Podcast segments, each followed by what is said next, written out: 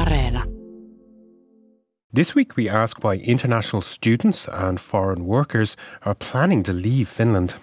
People who come to Finland, they don't always realize how network-based we are. We are quite small society. It tends to be the thing that everybody knows everybody.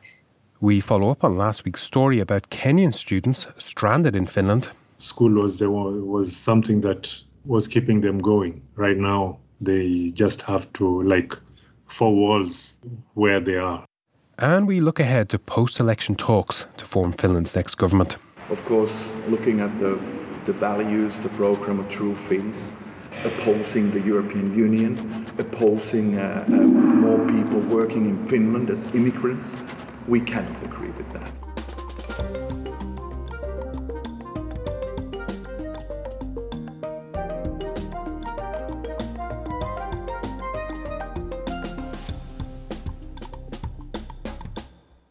Hello, I'm Ronan Browne. And I'm Denise Wall. And this is All Points North, the podcast that takes you through the week of news from Finland.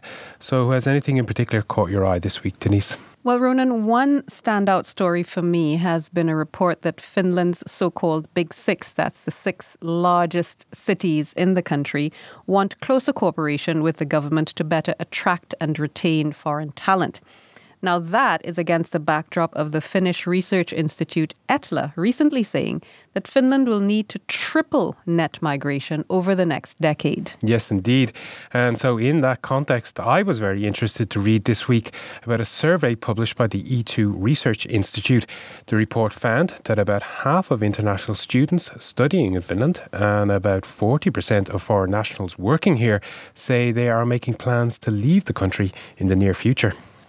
Now, those figures are really quite high, and they don't really square with the recent talk that I mentioned before about how Finland needs to get more people to move in the opposite direction, Indeed. Actually. What were the reasons that people gave for their desire to leave? Well, there were many different reasons, of course, but they mostly fell into three broad categories. And the first one of those we'll call employment prospects, or perhaps career prospects would be a better term, because they are two very different things. Yes, I firmly believe that they are, and I don't understand why they get conflated, but they do. They do. Now, I would say that employment prospects can mean getting a job, any job. But of course, career prospects mean getting a job in a field that's relevant to your qualifications and work experience. And more importantly, seeing opportunity for future growth in that role or field. And that's where newcomers to Finland often face many challenges. They do. And it is a very important distinction to make. So to hear more about the survey results and what respondents told the researchers, I spoke to Mari Niemi, who led the project. And I first asked her what findings stood out to her from the survey results. And what we realized is that people, you might have been a Finn who has lived abroad and think of coming back. Or you might be a foreigner who moves to Finland for the first time and you actually face very similar problems. And they are related to your expertise. They are related to your working experience abroad, maybe your studies abroad, your networks being abroad. And the difficulties of Finnish society in really utilizing and realizing what you have to give. So people might think you don't have language skills because you don't speak Finnish or Swedish, or you don't have networks because you don't have the same networks as everybody else in your possible organization in Finland. So this is the hesitancy, and that is something that we really need to work on as a society, how to better understand the enormous promise that there is in people who come to Finland from elsewhere and what they have to give. So it's clear that job and career prospects were among the main reasons that people are saying that they'd leave Finland. Yeah. But were there any other reasons that they gave? Yeah, there were. The other two were learning the Finnish language, which is something we have talked about before. Surprise. Yeah, on this podcast. And then the third one was an issue actually that we don't hear so much about. And that's the importance of building and maintaining a social network. Oh, yeah. I mean, that is almost definitely the alpha and the omega. It's the beginning and the end. And it's important not only for moving forward, but it's essential for getting a foot in the door in the first place. I've observed, actually, that even for Finns, if you don't have the appropriate contacts, it all comes down to dumb luck. And I've long said that should not be the case in a merit-based society. But hope springs eternal, and I'd like to think that this is beginning to change, albeit ever so slowly. Yes, indeed. Yeah, it is changing. But I have to say that the survey results were very much in line with my own experience of living and working in Finland. I was actually quite surprised when I moved here by how network-based the working culture here is. I didn't really expect that to be the case, I have to say. But a word-of-mouth recommendation really does go a long way. That's right. But, you know, it begs the question, how do you build those networks when you don't have a network? Did Mari Niemi, for example, have any advice on what people should do to start cultivating these kinds of good contacts? It is a very good question. And actually, she did. Let's have a listen. I would really advise people who come here to try and pinpoint which organizations are relevant in my work. Who are the people in media who are writing about topics that I work around, or what companies operate in this field, and really trying to kind of dig deep.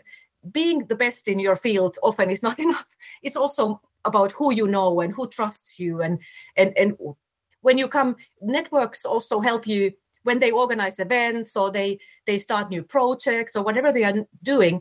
If they know you, they will invite you. And if they don't, they don't. And you really need to work hard on that. And I think that's pretty good advice for anyone. Mari Niemi also mentioned that it can be very deflating when these efforts don't immediately bear fruit. So she said it's important to be patient and to keep trying. Well, that's fair, but I'd like to flip things around and ask a bit about what does the host nation do? What's their responsibility in all this? Is there anything that Finns can or should be doing differently? Yeah, it's a two-way street for sure. So we also talked about that as well. Obviously, there's no simple and easy solutions to that one. But Mari did talk about the need for an attitude change within Finnish society. I'm quite ashamed of some of the things that I've seen in the media and also heard from our respondents. So I think the attitude change needs to be there. But then everyone who lives in Finland, we need to be thinking like, what kind of a neighbor am I? What kind of a colleague am I? Am I in my organization, in my position, in my networks?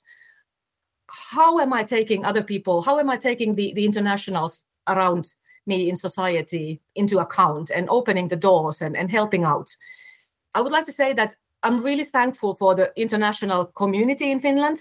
We don't really give enough credit for them, how much they help and support people who come. That was also very clear in our surveys, that people get so much support from those who already are in Finland. And I think that is really important to take into account, like who are helping, who are the ones who make your life easier.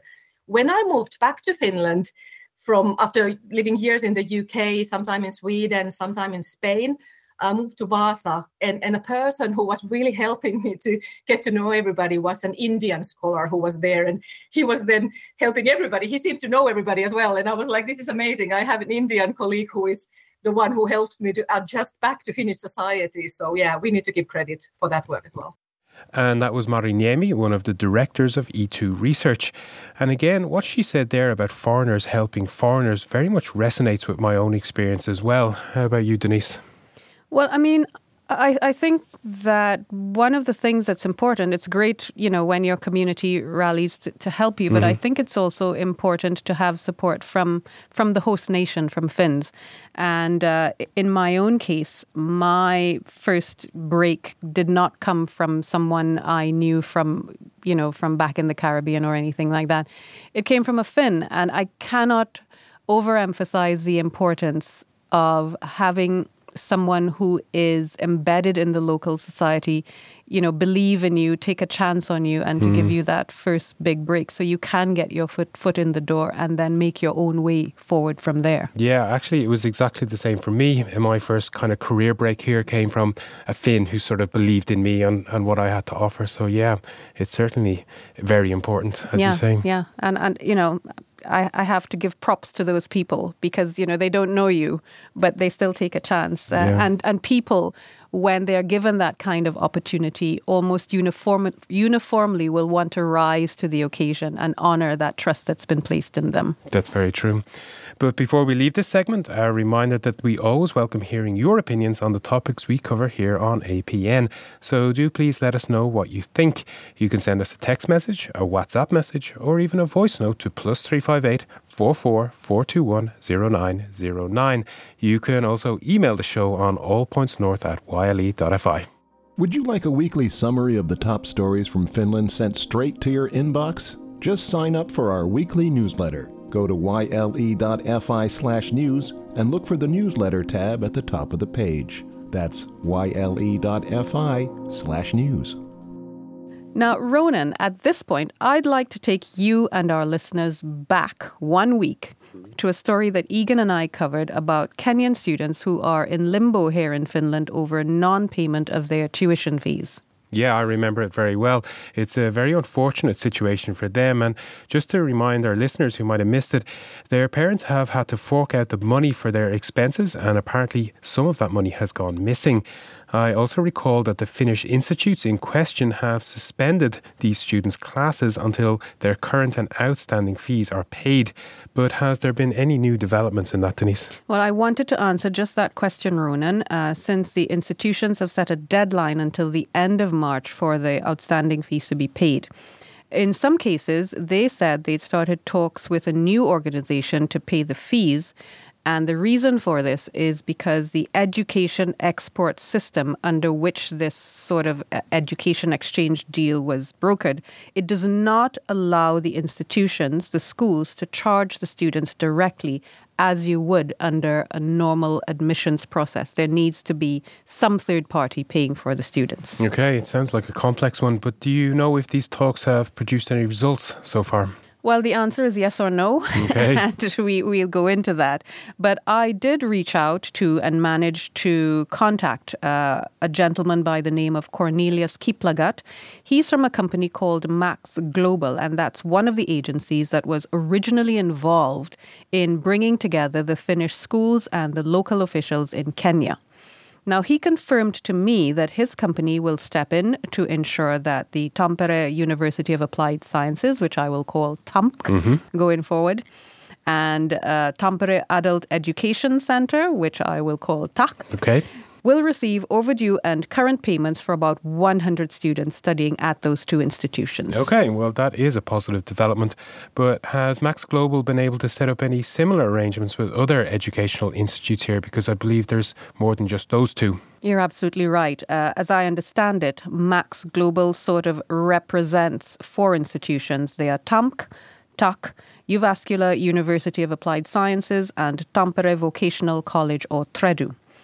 Now, the settlement has been agreed with TAMK and TAK, as I said earlier, but it seems that students at the other institutions have a bit more time to settle up. Okay, so how are things going to work from them, given that the previous problem centred on the fact that there was this different intermediary that unfortunately turned out to be somewhat untrustworthy, shall we say?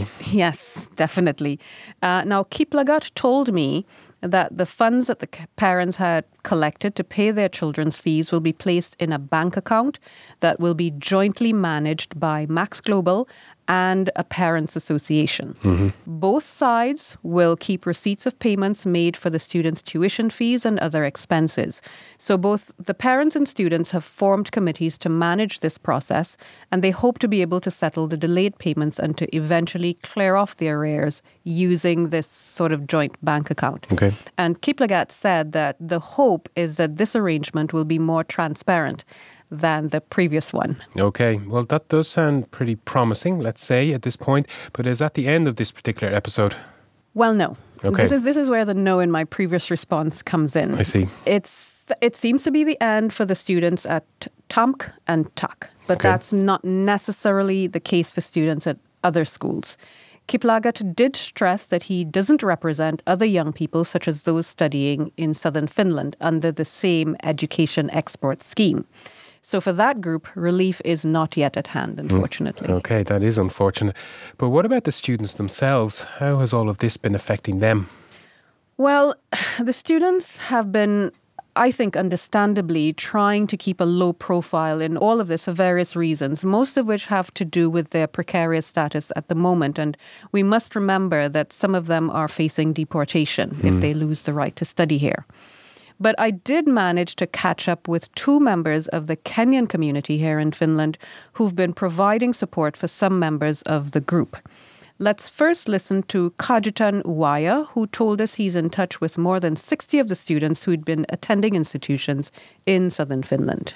They really don't know what fate they have ahead of them, and it's even worse for the ones who don't have like part-time jobs. Some of them have part-time jobs, so they might have something to disrupt them a little bit. But the ones who are just, I would say, idle. So school was something that was keeping them going. Right now, they just have to like four walls where they are. So they really don't know. It's a state of confusion for them, and they might not also be like in the right state of mind. So. Yeah, so maybe just when we try to meet up, or maybe just give them a call and talk to them and try to encourage them that all will be well. But it's not so easy on them. Well, Uwaya and another well-known member of the community, Jane Kivilati, told me that at least Kenyans in Finland have rallied to the support of the stranded students, so they're not entirely alone. Good. I remember the whole story started with when the students came here. They didn't know about winter, so they didn't have winter clothes. Mm. So we started getting for them the winter clothes and going around as Kenyan community. And then we started working together as Kenyans. And then now the last time we have had now some issues was like now when they were living in the hostels and they were given like 1 day notice or something that they have to pay the rent or they move out. Luckily, they got students' apartments. Mm-hmm. But of course, you know, we don't have furniture and dishes. So again, we started the course of rounding, and I applaud the Kenya community. They give a lot. Yeah, the community has been of a big help, big support to them. Of course, once in a while, we've gone to visit their campuses, or rather the places that they live, just to try to give them moral support. And of course, also, there is a time that we rallied behind them to do a few items, shopping a few items of food. So just to donate, you know, just to show our unity with them, that they to also just give them support that and show them that they are not alone. We are here. We are here for them. And We feel their pain, and we are together. We rely on the power of the people, of the power of the unity, that the Africanization that we have from back home. And there we heard from Kajetan Uwaya and Jane Kivilati with an update on some of the Kenyan students living in a state of suspended animation, really, as they wait to learn what their fate will be come the end of March. Now, it's still the case, of course, that if no solution is found, they'll lose the right to study and will face the risk of deportation from Finland. Yeah, it's a really serious and unfortunate situation for them, but let's hope it's resolved sooner rather than later. But just going back to that interview, I was really struck by something Uwaya and Kivilati said about Kenyans in Finland pitching in to help the students. It really kind of echoed what Mari Niemi said earlier about foreign communities coming together to support their own, and how important it is for people to find their tribe, so to speak, in this strange new world. Definitely. I could not agree more about the importance of community in helping newcomers to feel a sense of security and ultimately belonging, Ronan. And of course, your tribe can be any group that you connect with. They don't necessarily have to be your fellowmen, your compatriots. But wherever you find them, they absolutely contribute to your quality of life, I would say. They do, I agree. And now it's time to see what else has been happening in the news this week. With street crime on the rise and an estimated 200 people belonging to rival gangs, Helsinki police are set to establish 2 special task forces focusing on street gangs. A preventive team will operate from the violent crime squad, while another will work in the preventive crime unit. Finland's President Sauli Niinistö is currently on an official 2-day trip to Turkey. We are recording on Thursday. News outlets have reported that Turkey plans to ratify Finland's application to join NATO soon, before the Turkish parliament goes on pre-election recess in mid-April. However, Turkey's approval of Sweden's bid is still on ice. Prime Minister Sanna Marin hurried to clarify comments this week that she'd made about possibly handing over Finland's decommissioned fighter jets to Ukraine, following a flap caused by an apparent misreading of her statements as having promised to donate the aircraft. The dust-up followed Marin's visit to Kiev last week, with President Sauli Niinistö and Defense Minister Antti Kaikkonen saying they were unaware of any policy discussions on the matter. Meanwhile, the editor of Tampere-based daily Amuletti, Jussi Tuulensuu, resigned after reports that he was intoxicated and had made unwanted advances towards women at a student party last weekend. Both Tuulensuu and paper owner Sanoma Media Finland apologized for the incident, with the media company promising to review its alcohol consumption policies. In other news, inflation in Finland rose a notch in February compared to January, according to preliminary data from Statistics Finland. However, the year-on-year increase in food prices rose to a record 16.3%, with the cost of staples such as sugar, flour, butter and eggs especially high. Meanwhile, analysts at Statistics Finland say that the Finnish economy grew by 2.1% last year, which is a tad higher than estimated last month. The agency said that the better-than-expected growth was fueled by increased consumer spending. And we'll wrap our news roundup with a story that a family in Espoo found a bolero-type jacket on the side of the road this week, which on closer inspection turned out to be the costume used by rap artist Käärijä when he won the right to represent Finland at this year's Eurovision Song Contest. Well, the singer came to collect his lost item, saying the family had saved his day. And who knows, perhaps Finland's Eurovision hopes. Indeed, who knows? We shall see. We shall see. With Finland's parliamentary elections drawing ever closer, a new image poll out this week has put Sanna Marin's SDP and the Finns Party ahead of the National Coalition Party. Advance voting for the election starts next week. That's on Wednesday, the 22nd of March, both domestically and abroad, before the official voting day on Sunday, the 2nd of April. Well, an image poll. That was interesting. Indeed. But anyway, Finland does have a long tradition of coalition governments. You're absolutely right, Ronan. And as usual, speculation about the composition of a new administration has already started, even before a single ballot has been cast. Yes, indeed it has, because Centre Party leader Annika Saarikko created quite a stir this week when she said that her party would not be willing to get the band back together next time. And this means that we likely won't be seeing the current five-party coalition back in power after the next election. And opinion polls, not image polls, opinion polls are showing that three parties are almost neck and neck in terms of who will win the election and therefore have first dibs on forming the next government. That's current Prime Minister Sanna Marin's Social Democratic Party, as well as the two main opposition parties, the National Coalition Party and the Finns Party. Yes, and a big question about the formation of the next government is who will be willing to go into a coalition with the Finns Party, as both the Greens and the Left Alliance have already said that they are not willing to do so. And let's not forget, add this to the soup, the fact that Sanna Marin openly called the Finns Party racist. But Ronan, you've been speaking to some of the party leaders and vice leaders recently. What kinds of red lines have they been drawing in terms of settling on coalition partners? Well, since the Finns Party seems to be the bone of contention here, let's start there. I asked Chair Riikka Purra for her views on possible coalition partners.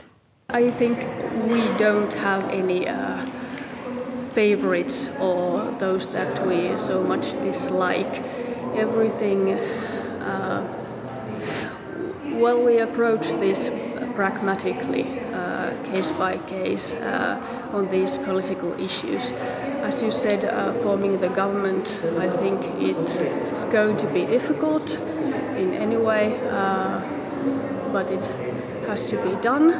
So I hope that parties will negotiate on issues and not so much about images of some parties or that we don't play with you. Okay, because a couple of parties have said that they won't be willing to discuss with you ahead of or after the elections. What do you think about those statements? It's their decision. They are making these decisions from their political understandings, and so what can I say to that? And that was Riikka Purra, leader of the Finns party. I also spoke to Ville Skinnari. He is the deputy leader of Sanna Marin's Social Democratic Party. And I asked him if there was any party the SDP would not be willing to do a deal with. Of course, looking at the values, the programme of True Finns, opposing the European Union, opposing more people working in Finland as immigrants, we cannot agree with that. And I make it very clear.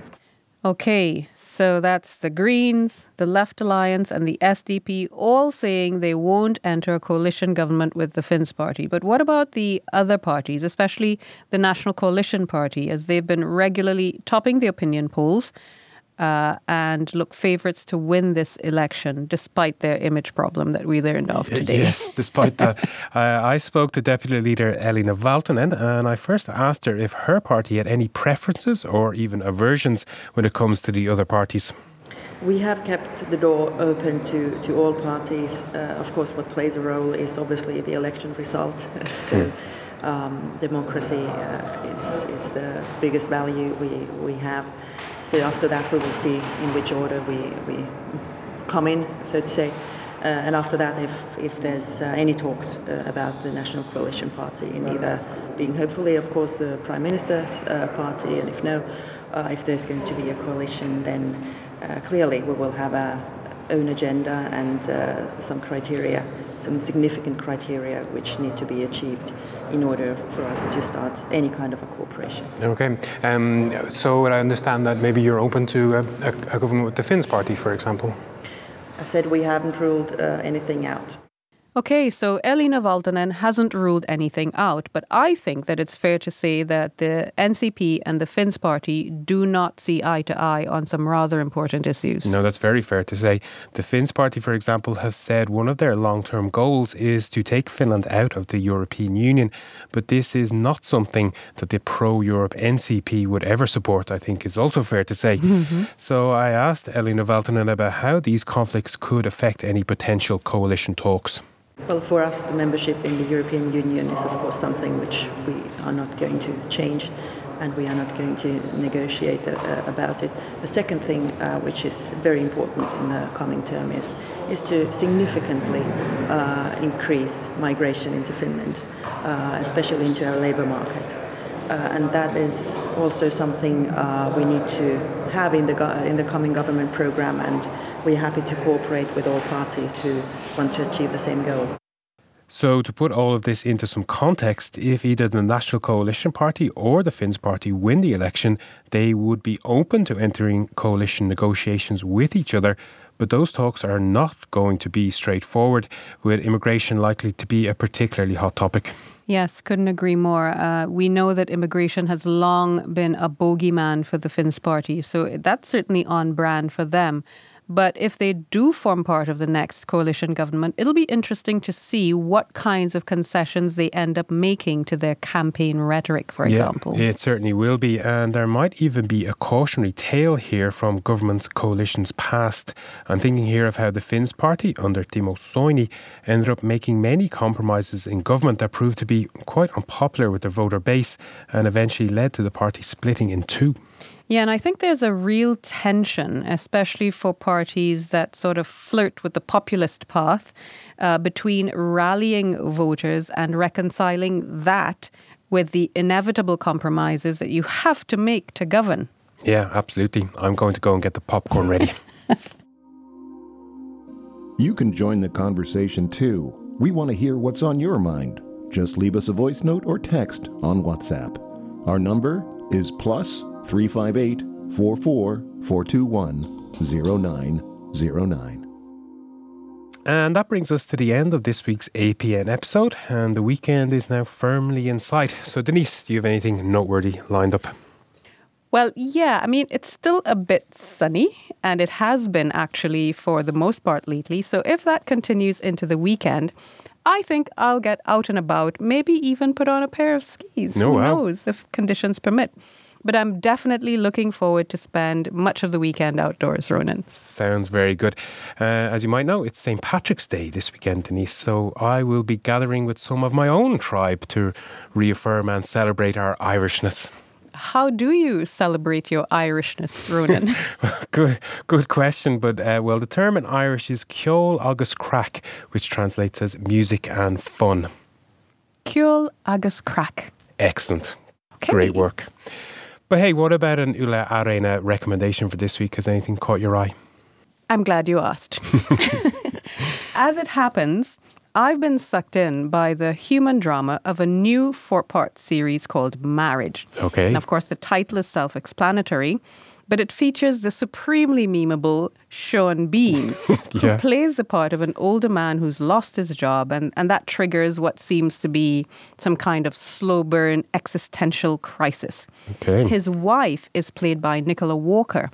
And I, for one, was immediately drawn into the portrayal of a long-married couple navigating the ennui of everyday life amid the frustration and pain of strained relationships with parents they deeply care for, the loss of a child, and the stress of employment and unemployment. It is a must-watch. Okay, wow. Sounds like quite a roller coaster. I'll definitely have a look. But that's where we're going to leave it for this week. I'd like to say before we go that thank you, as always, to you, our audience, for listening to and supporting All Points North, as well as to our audio engineer, Joonatan Kotila. We will be back next week, but don't forget you will find all the latest news from Finland in English at yle.fi/news. Goodbye. Bye.